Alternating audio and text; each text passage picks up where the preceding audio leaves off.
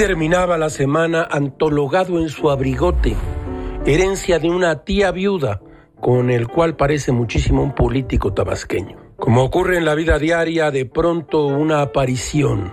Frente a Gamés estaba el monje del Santo Oficio, ese personaje que escribe desde hace años en su periódico Milenio. El monje sacó de su hábito un libro y se lo entregó a Gilga. Herejías, lecturas para tiempos difíciles, publicado por Madre Editorial, ahora en el 2022.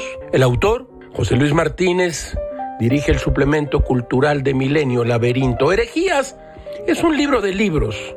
Como bien ha dicho Ana María Buenaga en la segunda solapa del libro, dice Martínez en la presentación, escuche usted, este es un breviario de lectura sobre democracia, totalitarismo, prensa, feminismo, medio ambiente, redes sociales, entre otros temas que afectan nuestra vida cotidiana. Es, dice Martínez, ese desde luego, una toma de posición ante un gobierno que arribó al poder con indiscutible legitimidad e impresionante popularidad solo para emprender, en nombre del pueblo, la más radical regresión de las conquistas democráticas de las últimas décadas.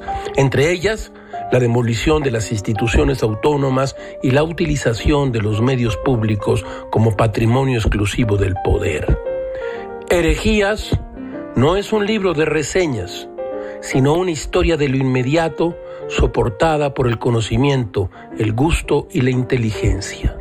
Así las cosas, dicho lo cual, el Señor esté con ustedes, o como se diga.